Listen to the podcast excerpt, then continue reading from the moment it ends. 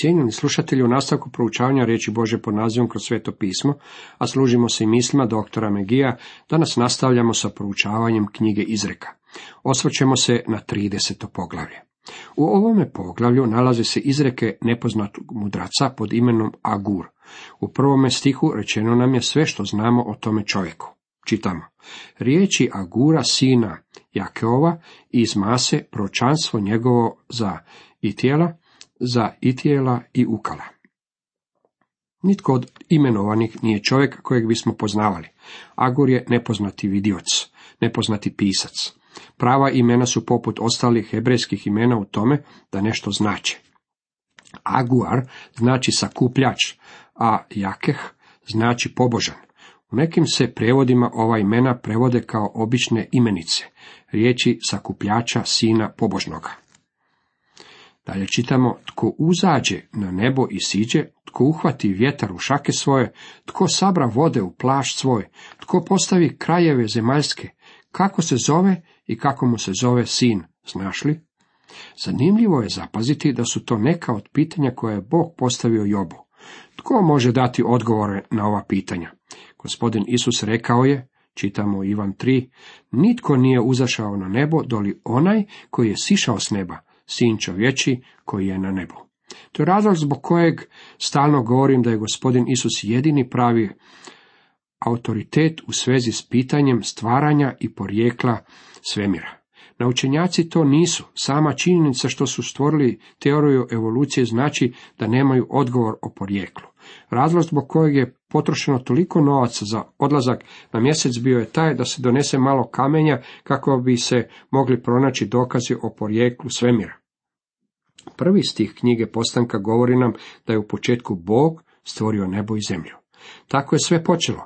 Međutim, u narednom stihu rečeno nam je, zemlja bjaše pusta i prazna. Tama se prostirala nad bezanom i duh Boži lebdio je nad vodama. Što neki smatraju činom stvaranja. Dragi prijatelji, ja mislim da nam Bog nije rekao kako je izveo stvaranje. Vjerujem da nam ovaj drugi stih sugerira teoriju procjepa, da je Bog stvorio nebo i zemlju, te da je nakon toga uslijedio neki vremenski interval. Nešto se dogodilo s tim izvornim stvorenjem. Zemlja je postala bez oblika i prazna. Znam da je ova teorija uvelike napuštena, ali je ja još uvijek držim unatoč onome što današnji briljantni mladići pišu protiv nje. Mislim da nam Bog nije rekao kako je izveo stvaranje, jednostavno ne znamo. Ne znaju niti naučenjaci, niti teolozi. Dopada mi se pitanje koje je Bog postavio Jobu.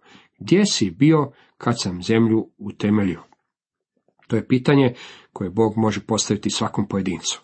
Nitko nema odgovor na to Bože pitanje. Također mi se dopada i pitanje koje je Agur postavio. Tko uhvati vjetar u šake svoje? Promislite o tome. Bog drži vjetar baš kao što mi držimo neki predmet u svojim rukama. Kakva je to slika? Ljudi znaju jako malo o tim stvarima.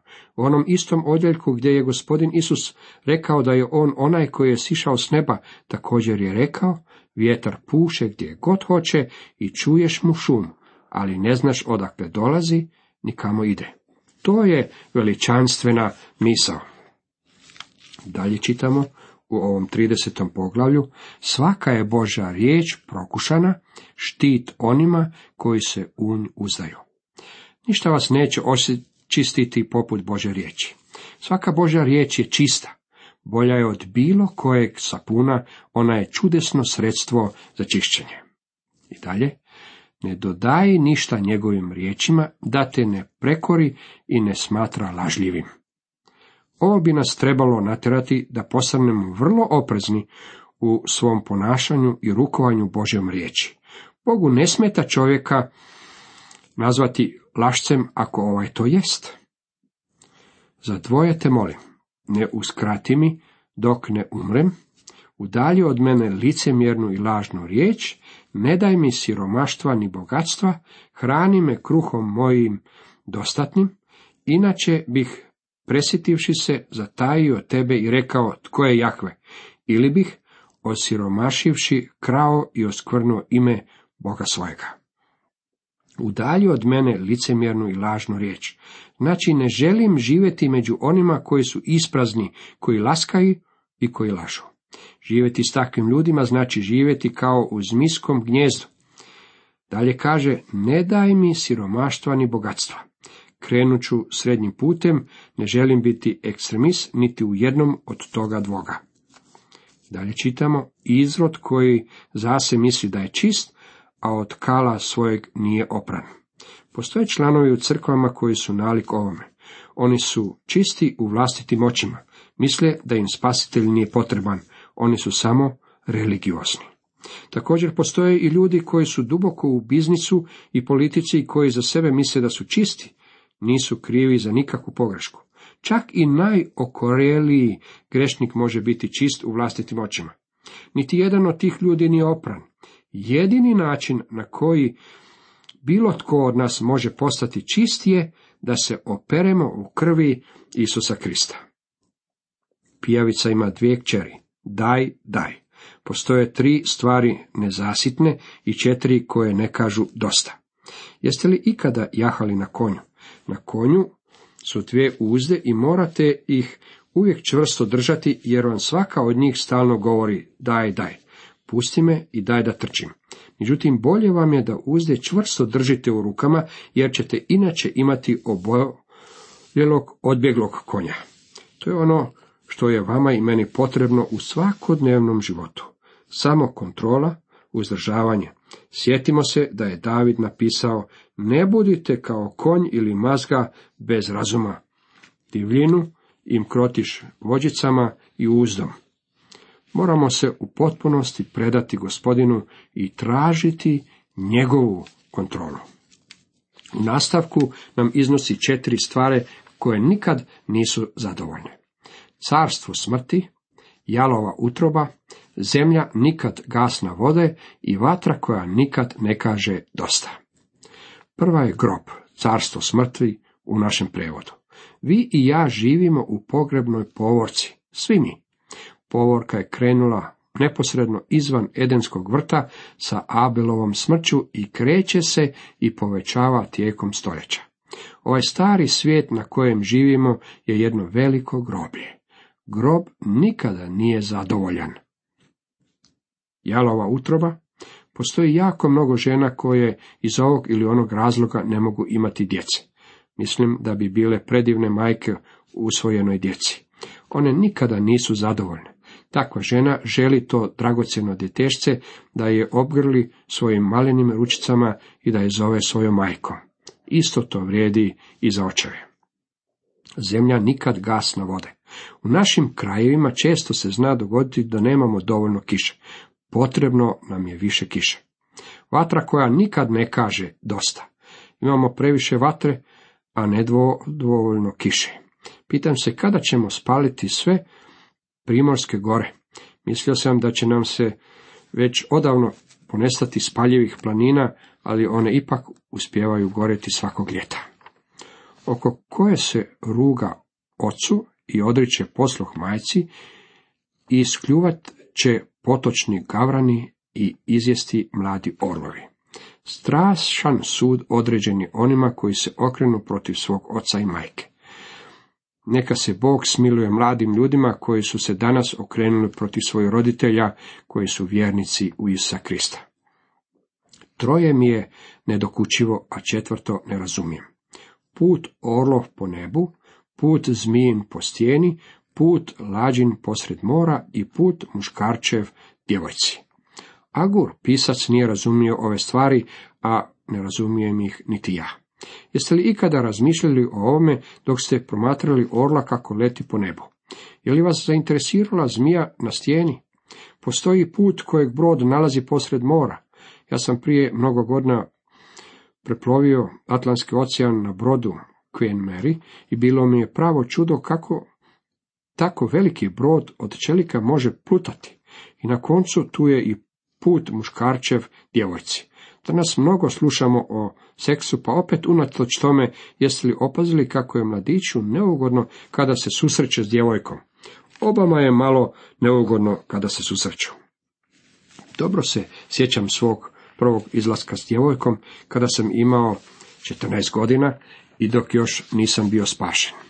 Nisam htio ništa propustiti, pa sam rano počeo izlaziti s djevojkama. Šetao sam s tom djevojkom i htio je povesti u kinu.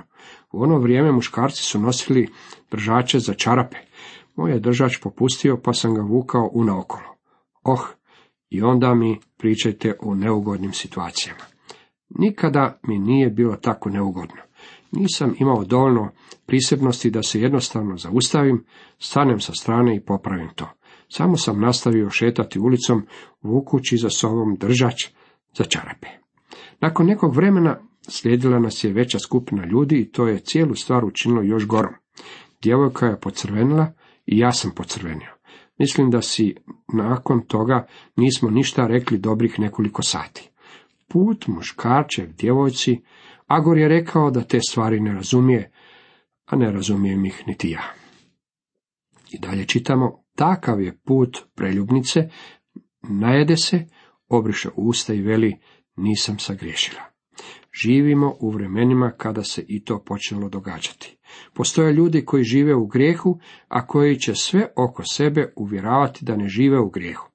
Znam da je jednoj djevojčici koja je rođena izvan braka dano ime koje znači čistoća. Kao prvo dijete nije bilo čisto jer se sva djeca rađaju sa grešnom naravi. Kao drugo ime koje je dijete dobilo nije moglo promijeniti činjenicu da je njena majka preljubnica. Bog kaže da je preljub grijeh i Bog se još nije predomislio s tim u svezi. Nije naučio baš ništa novog od ovog naraštaja. Bog je znao koje će grijehe naš naraštaj počiniti tako da je o njima pisao u knjizi izreka. Od troga se zemlja ljulja, a četvrtoga ne može podnijeti. Od roba kad postane kralj i kad se prostak kruha nasiti. Od roba kad postane kralj. To je bio Jeroboam koji je bio sluga, a postao je prvim kraljem sjevernog kraljevstva Izraela. Zatim kad se prostak, luđak, kruha nasiti, je bogati luđak o kojem je naš gospodin govorio, a koji je sagradio veće žitnice. Uz takav financijski uspjeh taj je čovjek naravno mogao jesti i gurmansku hranu. Bio je prostak ili luđak i nasitio se mesa. Treća stvar je otpuštenice kad se uda i sluškinje kad istinsne svoju gospodaricu. Otpuštenice kad se uda, mislim da ne treba posebno komentirati. Svima nam je jasno o čemu se radi. I sluškinje kad istisne svoju gospodaricu. Ponekad vrlo siromašan čovjek po kojem su svi gazili, na jednom posebno je vrlo bogat. Tada nema bahatijeg i arogantnijeg čovjeka od njega. Sada ćemo posjetiti zološki vrt i onda vidjeti neke životinje. Jeste li znali da i životinje imaju stanovitu poruku za nas. Bog ih je stvorio da ispuni svoje brojne ciljeve. Jedan od tih ciljeva je i prenošenje poruke nama ljudima. Četvero je maleno na zemlji, ali mudrio od mudraca. Bog nam poručuje da možemo učiti od životinskog svijeta. Prva skupina sastoji se od malih stvorenja, sićušnih životinjica, u stvari prva je insekt mrav. Mravi nejaki stvorovi koji sebi ljeti spremaju hranu. Tu ćemo pronaći dvije skupine životinja. Prva skupina ilustrira nam put koji grešnika vodi k Bogu. Druga skupina ilustracija je načina na koji sveti moraju živjeti pred svojim gospodinom. Ta malena stvorenja mravi su mudri i od njih možemo nešto naučiti. U izrekama šest čitali smo Idi k mravu ljenčino, promatraj njegove pute i budi mudar. On nema vođe, nadzornika ni nadstojnika, ljeti se sebi brine za hranu i prikuplja jelo u doba žetve. Mravi sakupljaju zrnje. Vidio sam kako to čine ovdje kod nas. Maleni mrav nosit će zrno pšenice ili, ili raži koje je veće od njega. Oni sakupljaju hranu tijekom kratkih i sunčanih dana žetve. Nama je mrav primjer mudrosti u tome što se osigurava za budućnost materijalnim stvarima. Neki ljudi misle da kršćani ne bi smjeli imati osiguranje, već da bi se za svoju budućnost trebali pouzdavati u gospodina. Dragi moji prijatelji, mislim da bismo trebali imati sve što nam stoji na raspolaganju. Ako nam je gospodin dao sredstvo pomoću kojeg možemo skrbiti za svoju budućnost, onda bismo trebali imati policu osiguranja, mirovinski fond i kuću, ako je to moguće. Trebali smo sastaviti oporuku kako bismo se pobrinuli za budućnost onih koje ljubimo. To je ono čemu nas mrav poučava. On uplaćuje osiguranje za svoju budućnost sakupljajući hranu u vrijeme žetve. Tu postoji i dublja poruka. Postoje mnogo ljudi koji ne uređuju stvari koje će uslijediti nakon njihove smrti. On će još možda i otići do pogrebnika i urediti stvari oko svog pogreba. Vidio sam oglas jednog pogrebnika na kojem je pisalo odložni plan, platite sada, a otiđite poslije. To nije uređivanje stvari za poslije kako imam na umu. Ja govorim o vječnosti. Ovdje smo za nekoliko kratkih trenutaka, a onda dolaze beskrajni vjekovi vječnosti. Nije li glupo brinuti za materijalno tijelo, a potpuno zanemarivati dušu? Nije li glupo uopće se ne pripremiti za budućnost? Zli rimski car, Adrian, rekao je na svojoj samrtnoj postelji, nema više krune za ovu glavu, nema više ljepote za ove oči, nema više glazbe za ove uši i nema više hrane za ovaj moj trbuh. Ali dušo moja dušo, što će biti s tobom? Sigurno je da ćemo umreti. I kao što je određeno ljudima jednom umreti, a nakon toga sud, čitamo u Hebrejima 9.27. Moguće je živjeti samo za ovaj život, jesti, piti i veseliti se, jer sutra umiremo. Čovjek može provoditi svoje vrijeme kradeći veće žitnice, ali nam Bog kaže da budemo pripravljeni za susret s našim Bogom. Jazavci stvorovi bez moći, što u stijeni grade sebi stan. Jazavci su sljedeće životinje koje posjećujemo. Jazavce ne bi trebalo zamijeniti sa kunićima kakve poznajemo. Ovi jazavci su u stvari siriuvaks.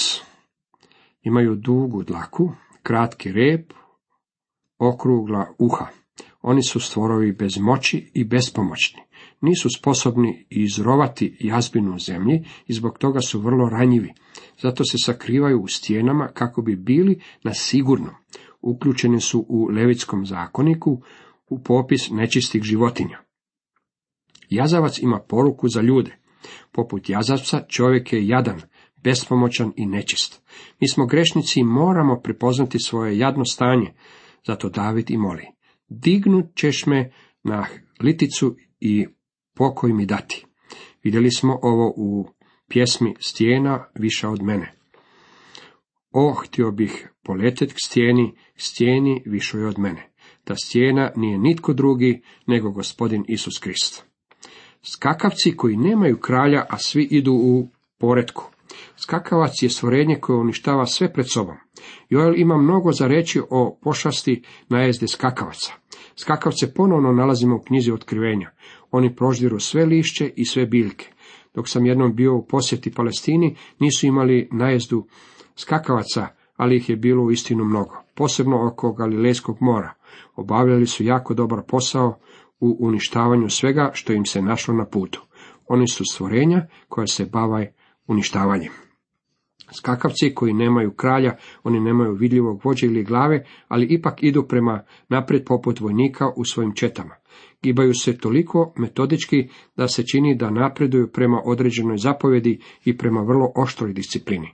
Nema drugo nama vjernicima, oni pružaju primjer podlaganja jednog drugome i podlaganja našoj nevidljivoj glavi u nebu. Svijetu može tijelo sačinjeno od vjernika izgledati poput neorganiziranih, rascijepkanih i nepovezanih skupina ljudi koji nemaju vođe i nikakvu svezu zajedništva i jedinstva. Međutim, dragi moji prijatelji, mi imamo vođu. Krist je nevidljiva glava crkve. Apostol Pavao napisao je vjernicima u Korintu, jer ste tjelesni, odakle među vama zavist i prepiranje i razori, niste li tjelesni i ne postupate li ljudski? Ne samo da je Krist glava svih onih koji su otkupljeni Kristovom krvlju, već sveti duh prebiva u svakom vjerniku, spajajući nas u zajedno u jednu veliku obitelj. Pojedinci udovi jedan drugom. To je ono čemu nas skakavac uči. Gušter što se rukama hvata, a prodire u kraljevske palače. U engleskom prijevodu govori se o pauku. Hebrejska riječ za pauka je šeman met i to se odnosi na malenog kućnog kušnara. Delić kaže, gušter kojeg rukama hvataš, a opet je u kraljevskim palačama. Na ovaj ili onaj način gušter nalazi svoj put u kuću i ima posebnu sklonost prema finim tepisima i stanovima u palači. Gušter ima lepezaste noge koje izlučuju ljepljivu stvar koja mu omogućava da se popne uz mramorni zid ili da se drži na reljefnom stropu. To nas poučava o vjeri i to o onoj vrsti vjere koja se čvrsto drži Božih obećanja. To je vjera koja ulazi u same nebeske prostore. Ona se čvrsto drži činjenice da sam Boži duh svjedoči s našim duhom da smo Božja djeca. Vjera je ta koja kaže znam komu sam povjerovao i uvjeren sam da je on moćan povjereno mi sačuvati za onaj dan. Uvjeren u to da će onaj koji je započeo dobro djelo u vama dovršiti ga do dana Isusa Krista. Čitamo u Filipljanima 1.6. Cijenjeni slušatelji, toliko za danas.